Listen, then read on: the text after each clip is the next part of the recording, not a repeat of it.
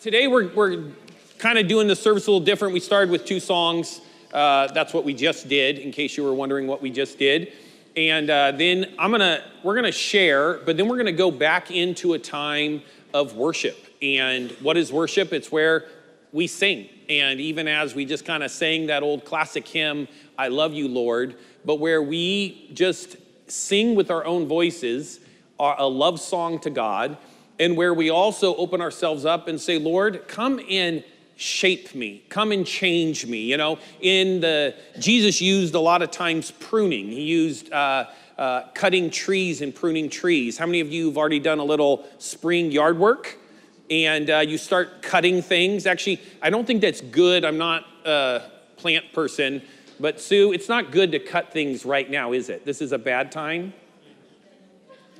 I think you normally want to wait towards the fall, like where things are dead. Right now, it's it's not the best time, but regardless, spiritually, it's always a good time. Can I get an amen?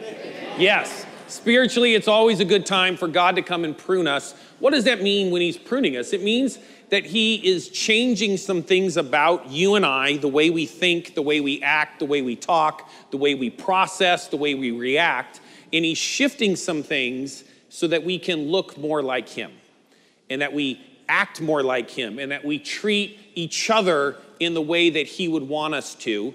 Uh, and so that's what, that's the adventure we're gonna be on. We'll be taking communion um, in that, and then we'll also uh, be having a time of prayer and praying for one another. All right, um, we are gonna be opening our Bibles. So if you need a Bible, will you raise your hand? And the ushers have some Bibles that they'll pass out. And if you decide that you need this Bible beyond today, go ahead and steal it. Um, I don't know if it's actually still stealing if you got given permission, but go ahead and take it home. Uh, does anybody need a Bible? Just raise your hand, leave it up, and they'll, and they'll get it to you. If you are doing a digital Bible and you want to know what translation to, to uh, read from, I'm going to be reading from the New Living, um, and that is the Bible that they're passing out. Now, can I get my two voluntold to come on up here. And um, we're gonna start by reading some scripture. If you wanna turn to Acts chapter two, verses one through thirteen. Acts is, uh, let's say, a little over three quarters of the way through, if you're flipping through the pages. Here's my Bible, and you can see how far Acts is through. If you get to some names like Matthew, Mark, Luke, and John, just keep going a tad bit, and you're gonna come to Acts. If you skip over and you go into Roman history, you went a tad bit too far, so then flip your pages back that way. But Acts chapter two, verse one through thirteen is gonna be our starting point. You guys ready for this? Now, I just wanna say ahead of time, she's gonna be reading verses one through six. And then she is going to be reading verses seven through thirteen. In verses seven through thirteen, there's some pretty weird names, okay? So you just sound them out, and we're just going to flow with it. Because I don't know if there's anybody in here that could pronounce those names just perfectly, all right? All right, here we go. On the day of the Pentecost, all of the believers were meeting together in one place. Suddenly, there was a sound from heaven, like the roaring of a mighty windstorm, and it filled the house where they were all sitting. Then what looked like flames or tongues of fire appeared and settled on each of them, and everyone present was filled with the Holy Spirit and began speaking in other languages, as the Holy Spirit gave them this ability. At this time, there were devout Jews from every nation living in Jerusalem. When they heard the noise, everyone came running, and they were bewildered to hear their own languages being spoken by the believers. They were completely amazed. How can this be? They exclaimed, these people are all from Galilee, and yet we hear them speaking in our own native languages. Here we are, Parthians, Medes, Elamites, people from Mesopotamia, Judea, Cappadocia, Pontus, and the province of Asia. Fire... Uh, Phrygia, um, Pamphylia, oh, that was an art. Egypt and the areas of Libya around Cyrene, visitors from Rome, both Jews and converts to, converts to Judaism, Cretans, and Arabs, and we all hear these people speaking in our own languages, and about the wonderful things God has done. They stood there amazed and perplexed. What can this mean? They asked each other, but others in the crowd, rid- I don't know what the Ridicule. ridiculed them, saying, they're just drunk, that's all. Come on, can we give them a hand? Thank you, ladies.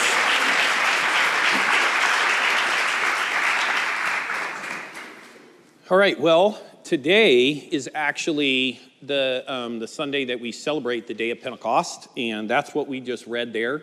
Um, you know, we've spent some time looking at Jesus talking with the disciples, and he's instructing them and giving them guidance into what the future holds. He walked with them for many years and tried to teach them uh, where they weren't just um, being taught, but they were also catching. They were being, they were cotting, in a sense, um, his actions and his ways. And all the time they keep focusing on, you know, Jesus, are you the one who's going to free us from our Roman oppressors? And he keeps saying, it's not about that. It's about what I want to do in your life. It's I want to free you from the oppressor that's within you. I want to free you from yourself.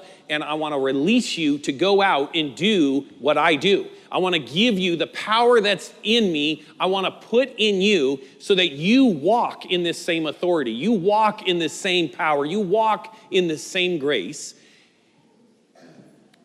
Then at the end, he is crucified. And then he, he comes back from death, and he reveals himself to them again, starts talking to them, and but he's saying, listen, I'm I'm gonna go, and this time for real, like I'm gonna be gone, okay? I, I died, that wasn't gonna be the way I was gonna go. That was just all part of the process, but now I'm about to go to be with my Father. But don't be scared, don't worry, because, and he's been telling them all along, he's gonna send the helper, the comforter, the counselor to come and be with them. But he then he tells them to wait. And he tells them to wait in Jerusalem for this outpouring, for the anointing, for the power. And, and that's what we just read, was that there they were, they had been waiting, and God comes and pours out his Spirit on them. Now, when he does, when God moves, here's the deal. How many of you guys have been in an incident, incident where God moved and it seemed a little weird? How many of you have either witnessed or heard of Christians saying that God was moving and you thought they were weird?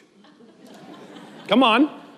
How many of you, of you have ever been in a conversation with maybe someone that you think it would be great for them to come to church, but they're scared that we're all weird? Okay, good company, okay? All those are true. But what we don't want to do is ever shy away from what God would want to do in and through us because we're scared of looking weird. On the other hand, we don't want to act weird as if that shows that God is working in us. So what we want to do is be open. Lord, come and do whatever you want to do. Your kingdom come, your will be done. And if that means I do something weird, then bring on the weird. On the other hand, God, when you come, don't let me just start acting weird if that's not what you're doing. Because now I'm no longer glorifying your name, now I'm glorifying my own name. And I'm trying to create something in my own strength. And now, instead of it being something that draws people into the presence of God, I'm doing something that's keeping people and pushing people out. Now, you and I have a problem. A choice is we're in this dichotomy of these two realities. And depending on our personality, we, we can jump in on one side or the other. Because we don't want to be, um, well, some of us don't care if we're, how many people here you could care less if anyone thought you were weird? I'm not totally in that category. My hand's up just to help you raise your hand, but I may be like this, okay? There's part of me where I don't care, but there's this whole other part of me that really does care, and uh, it's not always easy. But our heart And our hope and our prayer is that we get to a place where it truly is, Lord, come. And if that means people are going to look at us and say, they must be drunk, meaning they must be they must be so out of their mind, they must be um, unable to make decisions on their own, that would be the only reason they would be acting this way. Lord, if that's what it is, you coming is more important than the way people see me.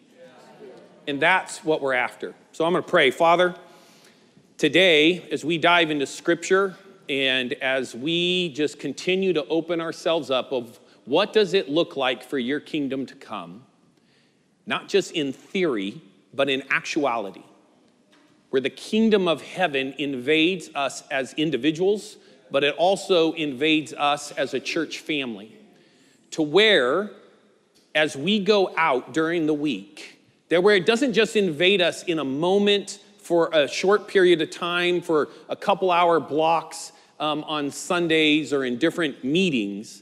But God, where it invades us, where it changes us to where when we go, we reflect your kingdom. Where we don't see ourselves just as citizens of heaven, but we also see ourselves as ambassadors for heaven. And that when we speak, we speak on behalf, not as a power trip, but that our words are your words. Our attitude is your attitude. God, it's you working through us. Lord, we want your will to be done. So right now, God, I just want to let go of my will. I want to let go of my plans. Lord, this service is yours. God, come and have your way. God, I ask that you would move within us, that you would shape us and change us to look more like you. In Jesus' name, amen. amen. All right, we're going to look at um, three different things that I think play into being filled, Holy Spirit filled. We're going to be looking at trust. It takes an act of trust. There is a part of waiting for God where we don't run ahead of God, and then there's unity. We need to be at a place of unity. So we've been on this series on Holy Spirit and really looking at, now many times when we talk, when you hear it talked about Holy Spirit, one, there can be a little bit of a weird thing because talking about God the Father makes sense. You know, Father, okay, he's in charge. He's like the C E O of the company. He started it, he's, he's there. We have Jesus the Son, okay, that's kind of like our friend. That part makes sense. Um, but sometimes when we get into Holy Spirit, it gets a little spooky. And it doesn't feel as personal because it's like, you know, is he, what is he? I mean, is he moving through like a cloud or what, you know, what's exactly happening? And it, it doesn't feel as tangible. So sometimes we don't embrace it with the same sincerity that we embrace God the Father. Or sometimes we don't embrace the Holy Spirit with the same sincerity and understanding that we embrace Jesus the Son. And so there's an element of the Trinity that we have kind of pushed off a little bit to the side. Maybe we don't have the Trinity on our mantle, on top of our fireplace in our house. We have God the Father and we got God the Son, but in our private prayer room, we let the Holy Spirit stay there. Maybe we're, we're willing to talk about God the Father and, and, and Jesus the Son, but we're a little nervous to talk about the Holy Spirit because it gets a little weird. One of the things we're trying to do is to normalize the Holy Spirit and to also say that we don't just ask the Holy Spirit to come for power, but Jesus said the Holy Spirit was going to be our helper. Who here went through something this week or last week, recently? Let's just do that, just to kind of help us all be included, where you could have used a helper. Okay, on this one, both my hands are fully extended. What about a comforter? Maybe you had to make a decision and you needed a counselor, someone to give you guidance. You know, that is what Holy Spirit's here to do. And Holy Spirit is here to give us power, but it's not power so that we just walk around super tough. Do I look tougher? I worked out for this message, and um, hopefully you can see the results. No, it's power to represent God. It's power to walk in and to, to have the authority of Jesus in our life. Okay, if you will turn now to Luke chapter twenty-four. So now you're going backwards through John to the last chapter of Luke, Luke chapter twenty-four. We're going to look at verse forty-four through forty-nine. Luke chapter twenty-four, verse forty-four through forty-nine. It says, then he said, this being Jesus, when I was with you before, so this is after his crucifixion and after the resurrection, and here he is with the disciples. So he says, when I was with you before, so that's before the crucifixion, I told you that everything written about me in the law of Moses and the prophets and in the Psalms must be fulfilled. Because remember, they were wanting him to stick around. They were, they didn't like the idea that he was gonna die. They didn't like the, that, that seemed like weakness, and it wasn't fulfilling what they wanted. But he's telling them, no, this has to be fulfilled. This is the way that what was prophesied and what was said needs to take place. Then he opened their minds to understand the scripture, and he said, yes, it was written long ago that the Messiah would suffer and die and rise from the dead on the third day. It was also written that this message would be proclaimed in the authority of his name to all nations. Beginning in Jerusalem, there is forgiveness of sins for all who repent. Here's a powerful part. So he's saying all those things are true. But what he's also saying is, in spite of him going, in spite of him dying, that the gospel was still going to go to all the world.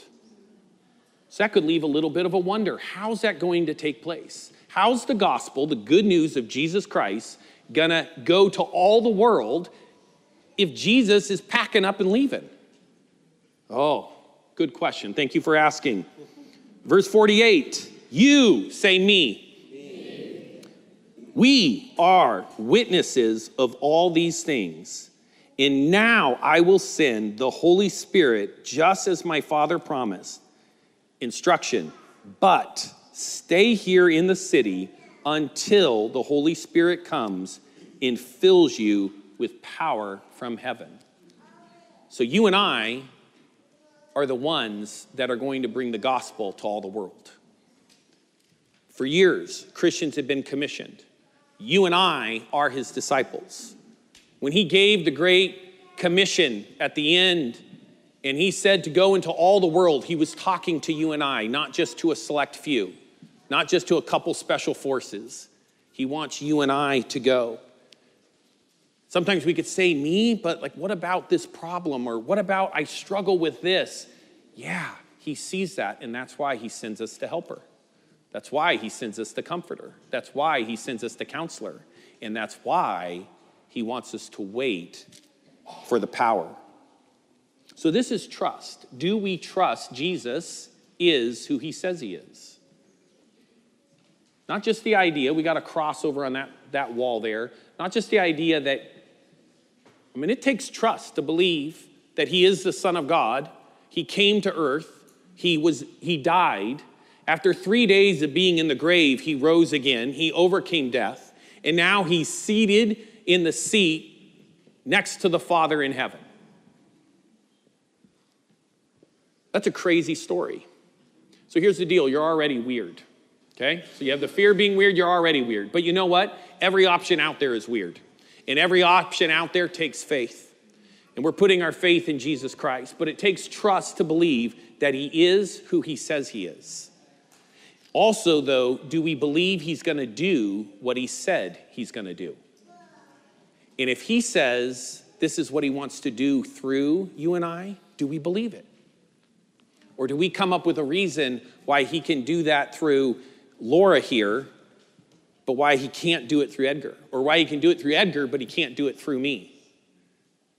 Or do I believe he is who he says he is, and that he can work through every single one of us in regardless of our background, regardless of our personality, regardless of our learning abilities or disabilities, regardless of any of those things, he can work through us.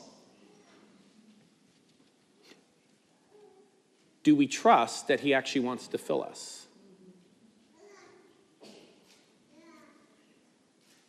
And in that trust, are we willing to allow Holy Spirit to come fill all of us? Now, this last Sunday, Tamar spoke, and, and she started kind of down this road of what is Holy Spirit here to do?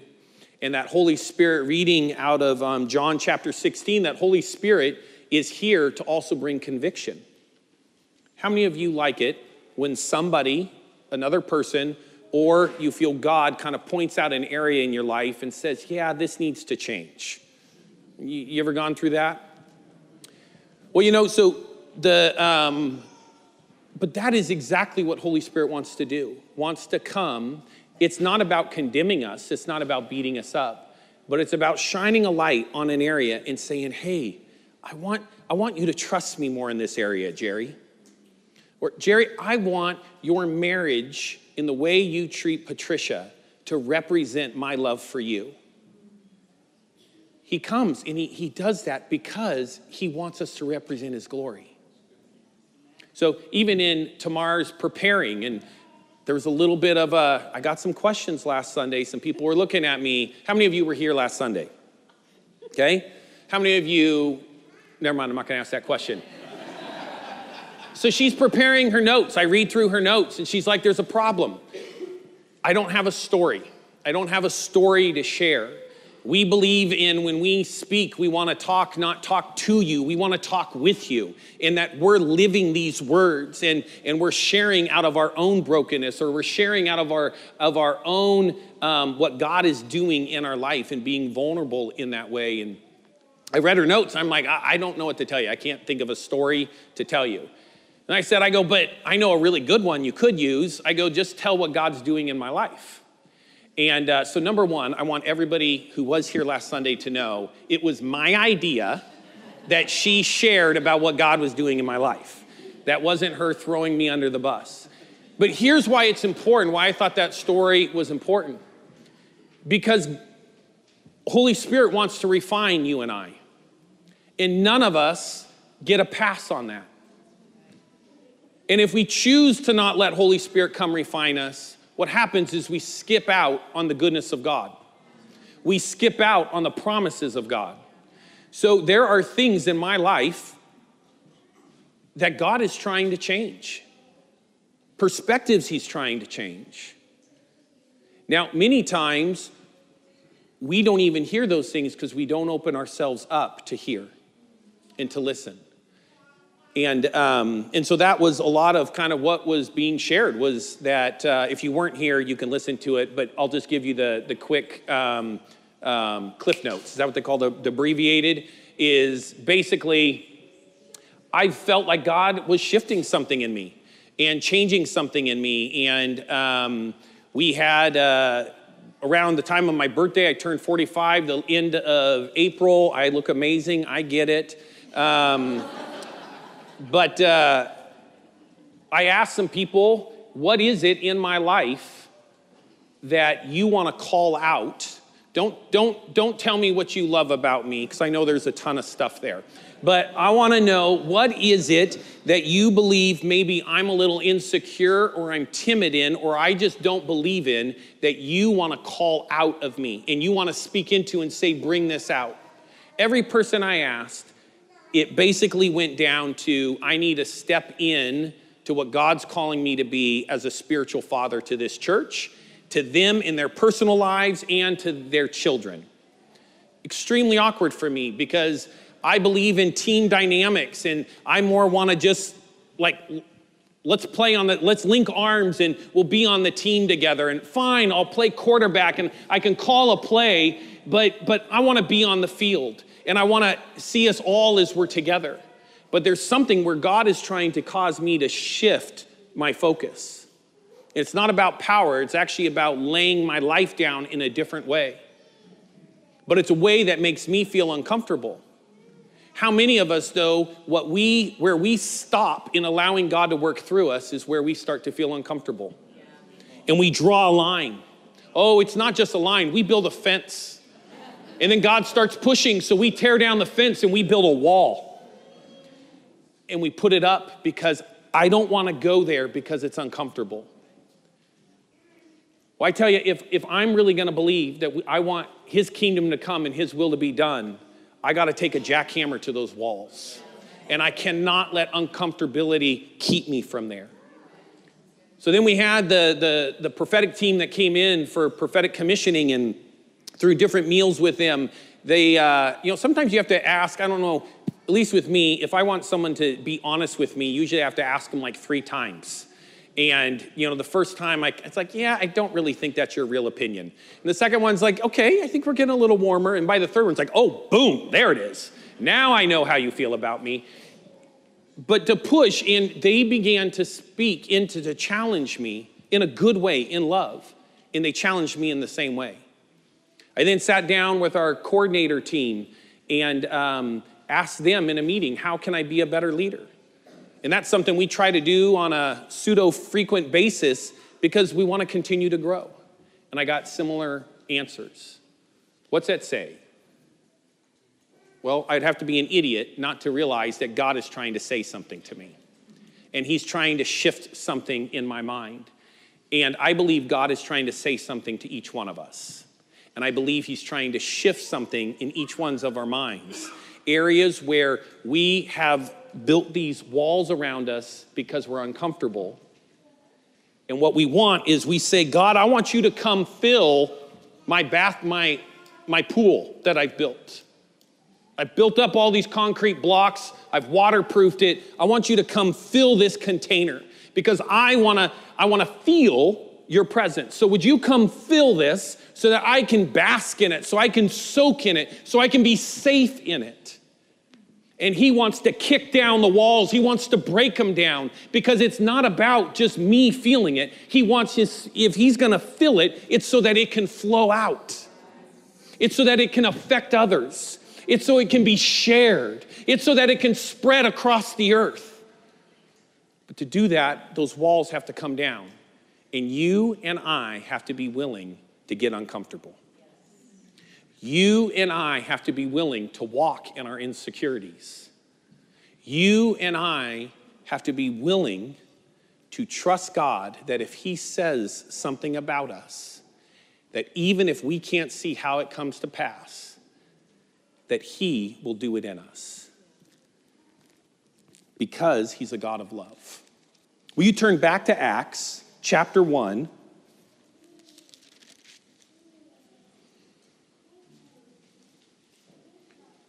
Acts chapter one, we're going to read verses one through eight. So you were in Luke, you go to the right, you go through John, and here we are at Acts. It says, in my first book, now this is Luke, same person who wrote the Gospel of Luke that we just read out of, is the, the same guy that wrote this book of Acts. He's saying, in my first book, I told you, Theophilus, about everything Jesus began to do and teach until the day he was taken up to heaven after giving his chosen apostles further instructions through the Holy Spirit. So that's what the Gospel of Luke, it's, it's, re, it's going through what Jesus did as he was walking on the earth. During the forty days after he suffered, after he was rose again, and died, he appeared to the apostles from time to time, and he proved to them in many ways that he was actually alive, and he talked to them about what? The kingdom of God, the kingdom of heaven, because that's what it was all about. He didn't just say, hey, buddies, so good to just be back together. One last hurrah. You know, we're, we're getting the band back together. We're putting on one last world tour. No. He got them together because he wanted to charge them once again on the kingdom of God. Verse four, once he was eating with them, he commanded them.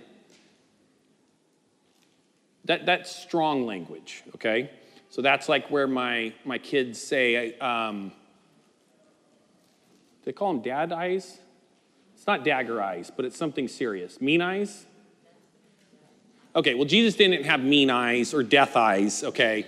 But he was serious. I think his, he had a little bit of crinkles between in his forehead. He was serious, and he he he, he wanted to make sure they understood this was a, this is serious. You need to do this. So he commanded them, do not leave Jerusalem until the Father sends you the gift he promised, as I told you before. John baptized with water, but in just a few days you will be baptized with the Holy Spirit. So when the apostles were with Jesus, they kept asking him, Lord, has the time come for you to free Israel and restore our kingdom? People, they're still asking the same questions. Here's the nice thing. We can look at this and say, you guys are crazy. Didn't you hear? He just said it's about the kingdom of heaven. Well, here's where it brings us a little peace of mind. How many of you, we're not going to raise our hands on this one. I've done, I think I already reached my quota about a half an hour ago, is um, that how many times you and I continue to ask God for the same thing, even though he already tried to redirect us. He tried to get us to focus on his purposes, and we do that for a couple weeks, and then we come back here and we start asking for this again. And then he slowly takes us through things, and we kind of get back in line, and we take, we go with this for a couple weeks, and then bam, we slide back over here. It's the same with the disciples. So again, they're going back to, Lord, when are you coming to overthrow the Romans? When are you gonna make, when are you gonna become the king of the earth? He replied, the Father alone has the authority to set those dates and times, and they are not for you to know, but you will. So even though he's like once again kind of crushing their dream, crushing their hopes. I don't know about you, but I've had several times where I felt like God crushed my dreams or even crushed my hopes. But it wasn't because he wasn't good. It's because he wanted me to see something else. So he had to shut something down. He had to take something from me. He had to say, nope, I'm going to close that door on you, Pete. But you will receive power when the Holy Spirit comes upon you. And you will be my witnesses, telling people about me everywhere, in Jerusalem, throughout Judea, in Samaria, and to the ends of the earth. They had to wait. So we have to trust him that he is who he is, and he's going to do what he says he's going to do. But we have to wait. If you're like me, waiting isn't easy. Because waiting is actually referring to going beyond what you would naturally do.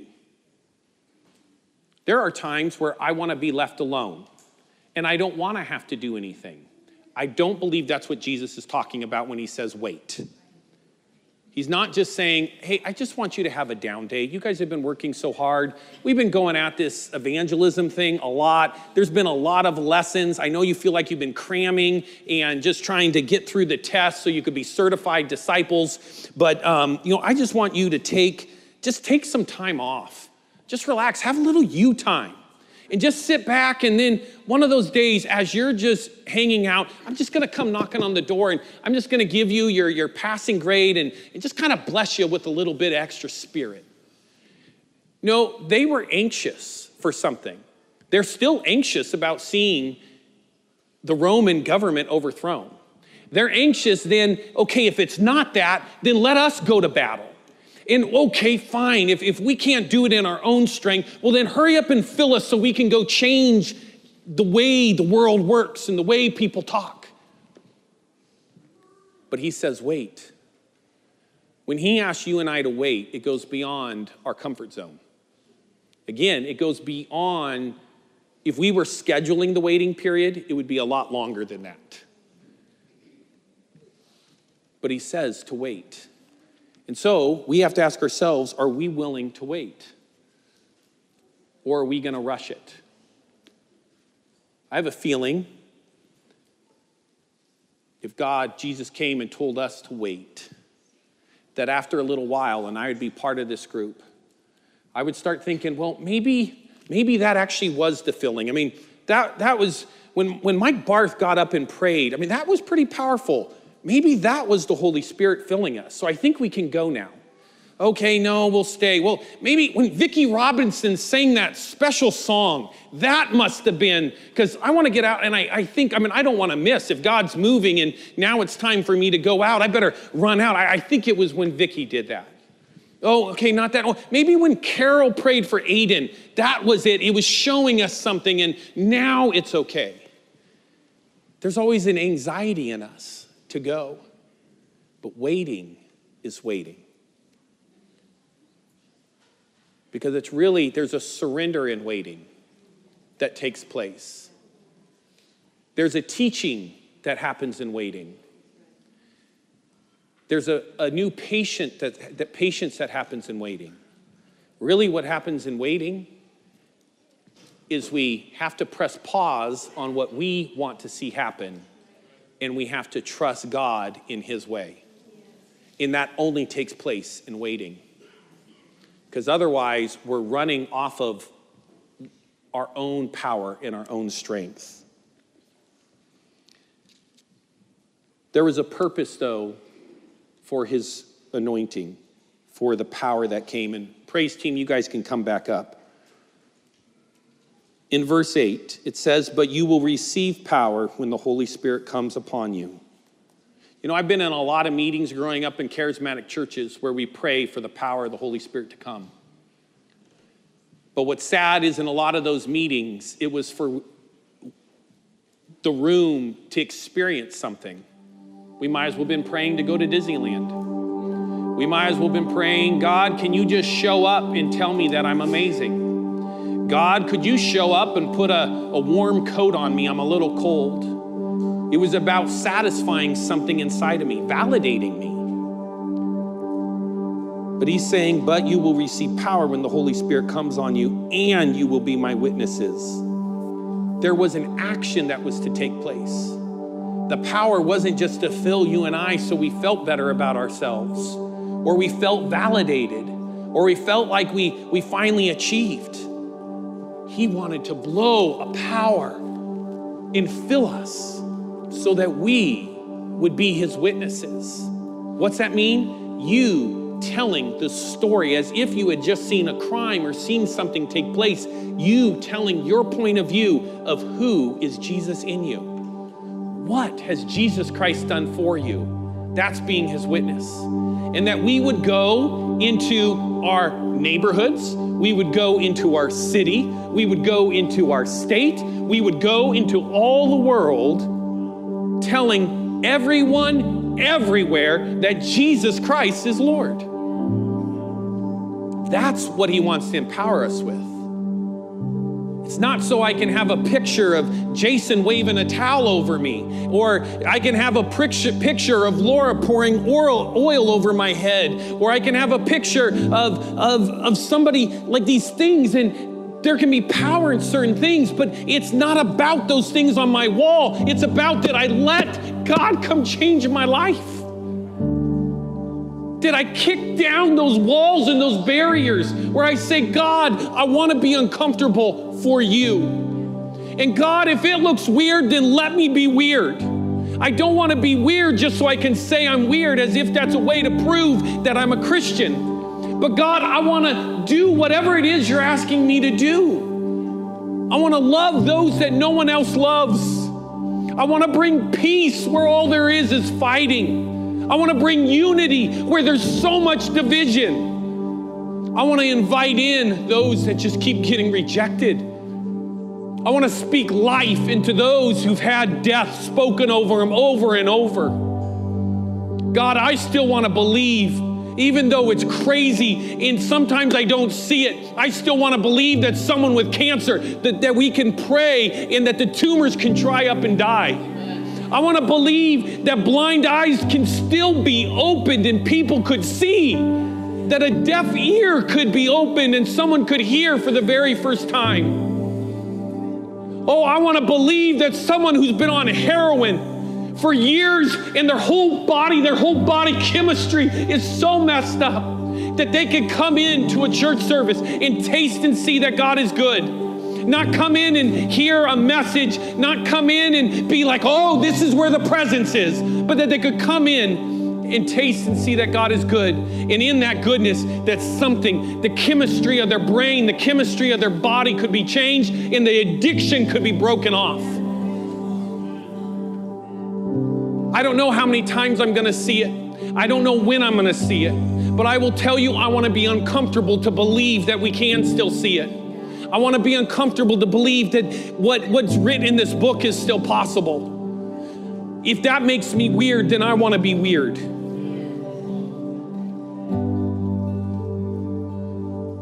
But I also wanna be uncomfortable enough where it's not about us, it's about Him.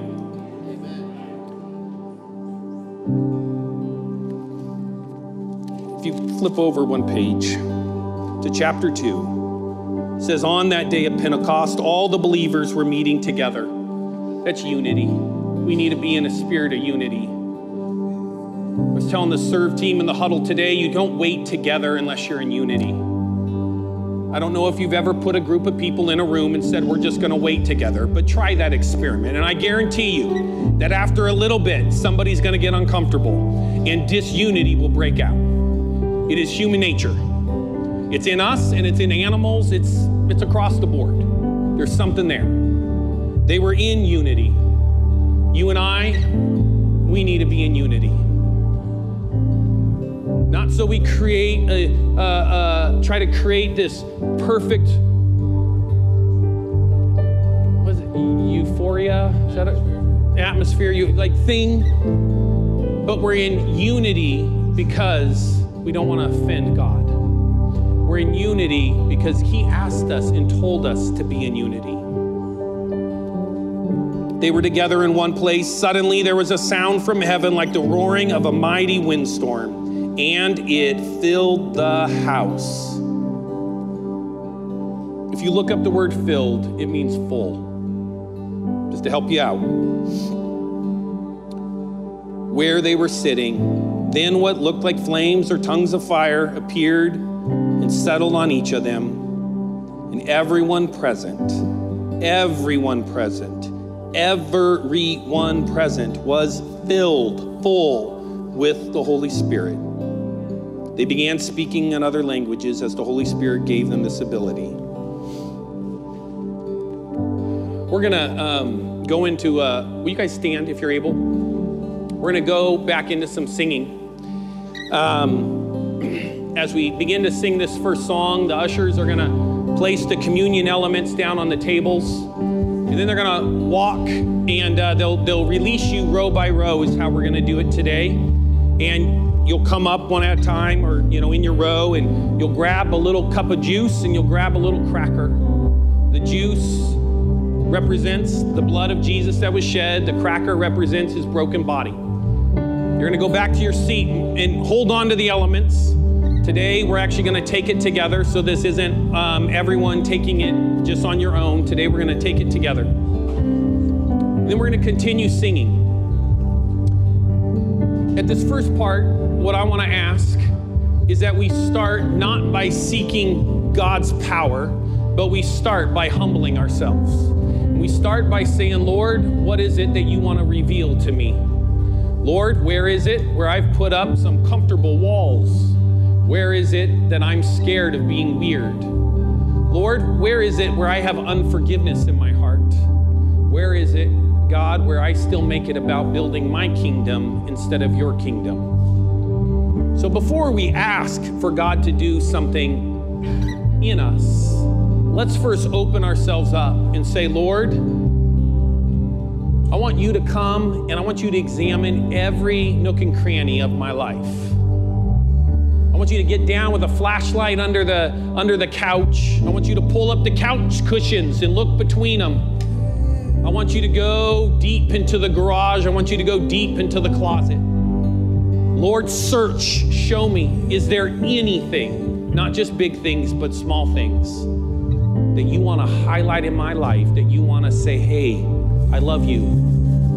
But this, this right here, it needs to go. For us to move forward, not in whether or not I, I love you as my daughter or my son, not in whether or not my sacrifice paid the penalty for you, but for us to move forward and you stepping out and receiving a new grace on your life, a new authority to walk in. This right here. Here's the deal though. This cracker in this blood is what gives us that ability. So if what he highlights to you seems daunting, seems too big, when you hold those two things, you remember that the cost was already paid. The sacrifice has already been made. And that's what you're taken in remembrance of, is that there is nothing, absolutely nothing that he could highlight in your life, that the communion elements that represent his sacrifice doesn't already cover. It's already there. Your and my role is just to let go and say, God, it's yours. Then we're gonna just see what God wants to do. We're just going to trust that he is a good God.